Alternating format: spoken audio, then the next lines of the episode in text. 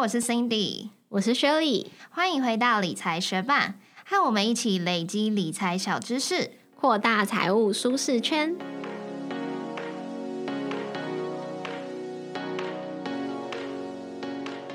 在节目开始之前，我们想要先来感谢一则学伴在 Apple Podcast 为我们留下的留言。他的名字是 Zero of Ten。他说：“五星推学伴，两位可爱的学伴真的很用心整理，并且分享理财资讯与知识。祝节目排行持续上升。”一个笑脸。谢谢 Zero of Ten 这位学伴给我们的五星支持。其实我跟手里就是因为想学习投资理财，才开启理财学伴这个节目的。下班之后也真的花了蛮多时间整理资料，希望这些资讯能够帮助到一样想学习投资理财的学伴们。再次谢谢你的收听与支持，节目准备开始喽。你有听过股票抽签吗？这号称是小资族替自己加薪的秘籍。只要有几万块到几十万的资金就可以参加，投资期间短，又常常可以有不错的获利。虽然不是稳赚不赔，但是长期统计下来，期望值是正数，也因此吸引一群人热衷参与，甚至成立专门的网站、社团讨论相关的资讯。但是不了解股票抽签是什么的学伴，会不会觉得小资金、高获利、投资期间短，听起来也美好的太像诈骗了吧？嗯，其实股票抽签就是参与新股申购啦。今天这集节目就是要跟你解释什么是股票申购，为什么有赚头，如何参与，以及参与股票抽签的注意事项哦。股票申购也常常被称作是股票抽签、抽股票以及股票乐透，是公司为了向市场募集资金，发行新股以供投资人申购。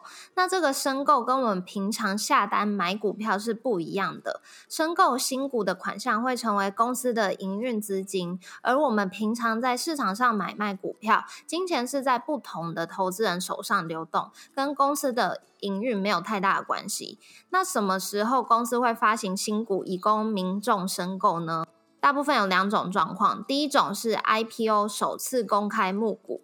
如果是未上市柜的公司，可以将股票上市上柜，这个首次公开发行股票，也就是大家常讲的 IPO。以 IPO 的公司来说，发行新股不只能让公司募集到新的资金，也可以进行股权分散，让股东人数、大众持股比例达到政府规定的标准。之前我们在第六十九集节目比较各个股票上市地点的规定的时候，也有提过，不同地方对于股权分散有不同的规定。有的是规定股东人数要达到多少人，有的是规定说有多少股份要由大众持有。那这些规定都是为了让持股流动性维持在一定的水准之上。那第二个会发行新股给民众申购的情形，就是现金增资。如果是上市贵的公司，也可以进行我们之前在第四十九集节目讲过的现金增资，透过发行新股来筹措资金。那筹资的目的通常是扩大营运或是偿还债务。广告一下，理财学办也有 Instagram 喽，快去 Instagram 搜寻理财学办。Follow 我们，获得更多理财小知识吧。为什么股票抽签可以赚钱呢？就是为了要增加对投资人的吸引力。通常发行新股的认购价，有时候也会称作承销价，都会定的比当时的股价还低。价差越大，就越能够吸引更多的投资人参与认购来套利。如果是未上市柜股票，可以参考新贵的价格来判定价差；如果是已上市柜股票现金增资的话，则是直接与市价去做比较。之前在讲现金增资的时候，我们就有介绍到，现金增资的认购价通常是市价的八五折。那为了要维持这个价差以及对投资人的吸引力，公司在公布要现金增资的消息后，也会尽力维持股价，不让股价下跌。因为要是不幸跌破现增价的话，可能就必须要调降这个现增价，或者是拉长增资期来等待股价回稳。那参与股票申购的赚钱几率到底有多高呢？根据永丰金部落格的一篇文章，他统计从二零一八年到二零二零年十一月的股票申购，拨券日当天，也就是假设你有幸运中奖，他们把股票拨给你的当天，如果收盘价是高于认购价的，这个比率是高达八十七点六趴的。而有获利的股票申购平均报酬率大于二十趴，那没有获利，也就是拨券日当天的收盘价是低于认购价，这个部分的平均报酬率是负四趴。总体而言，虽然股票申购不是保证获利，但是只要你有中签，赚钱的几率其实是非常大的。如果想要参与股票抽签的话，要怎么做呢？很简单，三步骤。第一就是确认你拥有一个证券户，跟买卖股票一样，必须要先完成开户才能够参与股票申购哦。第二就是通常你的券商 App 或者是下单软体里面都会有一个股票申购的专区，只要在申购专区里面找到要申购的股票，简单点选就可以完成申请喽。最后就是记得要在扣款日前汇进足够的款项到你的交割账户，要汇款的金额会是申购金额，也就是认购价乘以一千股，再加上手续费二十元，再加上邮寄费五十元哦。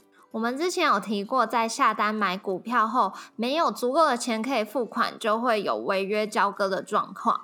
那股票申购会不会违约交割呢？答案是不会哦，因为这个时候你只是在申请抽签的资格而已。如果交割户的余额不足，就只是无法申购、无法抽签而已喽。成功扣款后，就是等待抽签日的结果。如果有中签的话，大约六到八个交易日就会拨券，也就是把股票给你。如果没有抽中的话，就会在下一个工作日退款。申购的金额加上邮寄费用五十元就会退还给你，那手续费二十元则是不会退还，手续费就是参与这个股票乐透的成本喽。那这个股票抽签经常只需要数万元、数十万元的资金就可以参与，从扣款到拿到股票，或是从扣款到退款，整个过程大约十天而已，又有机会赚到二十趴的报酬，这就是开头说到的小资金高获利，投资期间短哦。那参与股票申购有什么需要注意的地方呢？要注意的是，每档股票的申购都是一人一次机会哦，会按照你的身份证字号去认定。如果同一个人透过多家券商重复申请，那所有重复申请的申购全部都会被取消哦。再来，你要注意价差。其实很多券商的软体都会直接帮你算出你的认购价以及市价之间有。多少的价差，价差越多，中签拨券后赚钱的机会以及报酬率都会越高。那你可能会想说，价差要大于多少趴再去抽签比较好呢？其实就是看你个人想要承担多少的风险。不过有许多人是要价差达到十趴到十五趴以上，才会比较有意愿去参加这个股票申购。再来，新上市柜股票申购中签后的赚钱胜率是高于现金增资股票的，所以如果要进一步提高胜率，可以专注在新上市柜的股票申购的部分。那拨券之后要不要续报呢？因为参与股票申购，很多时候都只是看价差而已，不一定对公司或是产业有所研究。所以，要是各位学伴，非常幸运能够中签，通常根据那些中签常客的经验，都是拨券当天直接卖出，不用想太多。我们的学伴有很多人是有在投资美股，可能也会好奇说，美股 IPO 的股票可以参与认购吗？那在讨论我们能不能参与这个申购之前，先提醒各位学伴，不论是巴菲特还是很多美国的投资理财专家，都认为 IPO 不是适合一般人的投资，因为上市后经常表现不太好。那如果学伴还是对于美股 IPO 的认购很有兴趣的话，其实各家美股的券商对于想参与 IPO 股票认购的投资人都有做资格的审核。举例来说，像是美德利证券就会规定说，要在美德利证券拥有最少二十五万美元的资产，或者是过去十二个月内有透过美德利证券买卖股票超过三十次。那如果是富达的话，是规定说，在富达里面持有十万美元以上的客户就有资格参与特定包商的。IPO，那如果是在富达持有五十万美元以上的客户，或者是在过去一年内有使用富达买卖超过三十六次的客户，才会有资格参与其他 IPO 的投资。至于嘉信理财的话，则是规定说，在账户里面至少要持有十万美元，或者是过往买卖有达到三十六次。那很明显的听得出来，在美股 IPO 认购的部分，资格审核是比台股严格很多的。如果学班对于这方面还是很有兴趣的话，可以自己去 Google 找更多的资料。那在节目的最后，我们一样帮大家做几个重点总结。股票申购又称为股票抽签、股票乐透，这公司要 IPO 或者是以上市公司要募集资金，所以发行新股以供民众申购。股票申购的获利机会高，所以是许多人热衷参与的投资方式。股票申购主要是看认购价以及股价的价差，价差如果高于十趴，参与抽签的人数就会很多。那如果对于公司以及它的产业没有研究的话，没有办法去判断后续股价走势。要是申购股票有中签，就可以在拨券日当天把股票卖出去，降低风险。谢谢你在忙碌的生活中愿意播出时间来和我们一起学习。如果你愿意支持我们把理财学伴做得更好，邀请你在 Apple Podcast 帮我们打星留言，让这个节目被更多人听见。同时，也欢迎你到 Instagram 搜寻理财学伴，找到我们来跟我们聊一聊。如果你的身边有想一起学习投资理财的朋友，欢迎你将理财学伴分享给他们。我们的网站上会有文字版的整理，想要收藏或是回顾，都欢迎你上去看看。网址是 moneymate 点 space 斜线股票申购，拼法是 m o n e y m a t e 点 s p a c e 斜线股票申购，也可以从节目的简介中找到网址哦。理财学霸，我们下次见，拜。我今天不是跟你讲说，我有一个国中同学要被求婚吗？其实你也认识他，只是没那么熟嘛。然后是她男友会现场直播给我们看，所以我们大家就是都被加进一个群组，LINE 的群组里面，要一起直播收看。然后 我们就是高中同学们。哦，因为我跟他除了是国中同学以外，我们也是高中同学，所以我高中同学们就在那边下注说要不要赌他会不会哭。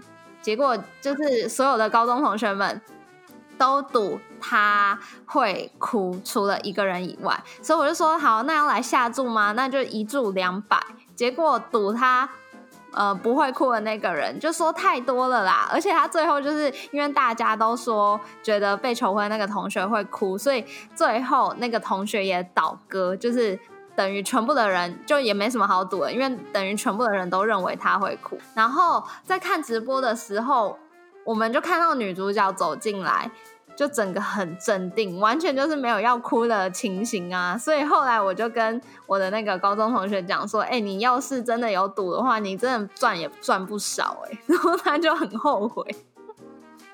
那你有参与过什么赌注，然后获得还就没有啊？因为我就没有很确信的一些事情啊。然后我今天原本蛮确信他会哭的，结果他又没有哭，就更加让我确信说我好像不适合赌性坚强。哎，那我不知道有没有在节目上面分享过。但就是我大概上个月的时候有跟我哥，还是上上个月，反正就是进行一个月的减肥比赛。然后我其实知道我胜率蛮小的，因为他 就是一个有很多空间可以减肥的人，我们就是差距很大。可是我想说，反正。我们是赌三千块，但是我想说，如果我在这个过程中就算没赢他，但是我自己顺便瘦了两千的话，我觉得一公斤一千五也是非常的划算啊！而且我也希望他更照顾自己的健康，所以我就跟他进行了那比赛。那最后我还是赌我预期的输了，但我觉得只跟他进行一个月，他比赛结束之后，感觉就是一个直线复胖。但是我最近倒是更认真的，可能是因为在家闷太久了，所以我已经连续。超过一个礼拜就每天都运动，我也会继续持续下去。好啊，加油！哎，我突然想到有一个学伴在 Apple Podcast 上面有留言说，因为呃，我们有一集是讲到家庭保险，然后有讲到可能开头是以结婚啊，进入人生下一个阶段为这个开头的，所以那位学伴就以为我们两个双双要结婚了，就蛮可爱。或者是我们两个要跟彼此结婚。也是不无可能啊，对啊，嗯，反正就感谢那位学霸，呃，很认真的关心我们。目前我们还没有这个规划，暂无消息，对，也没有人要跟我们求婚啊，所以 就就先这样吧。先参与别人的求婚。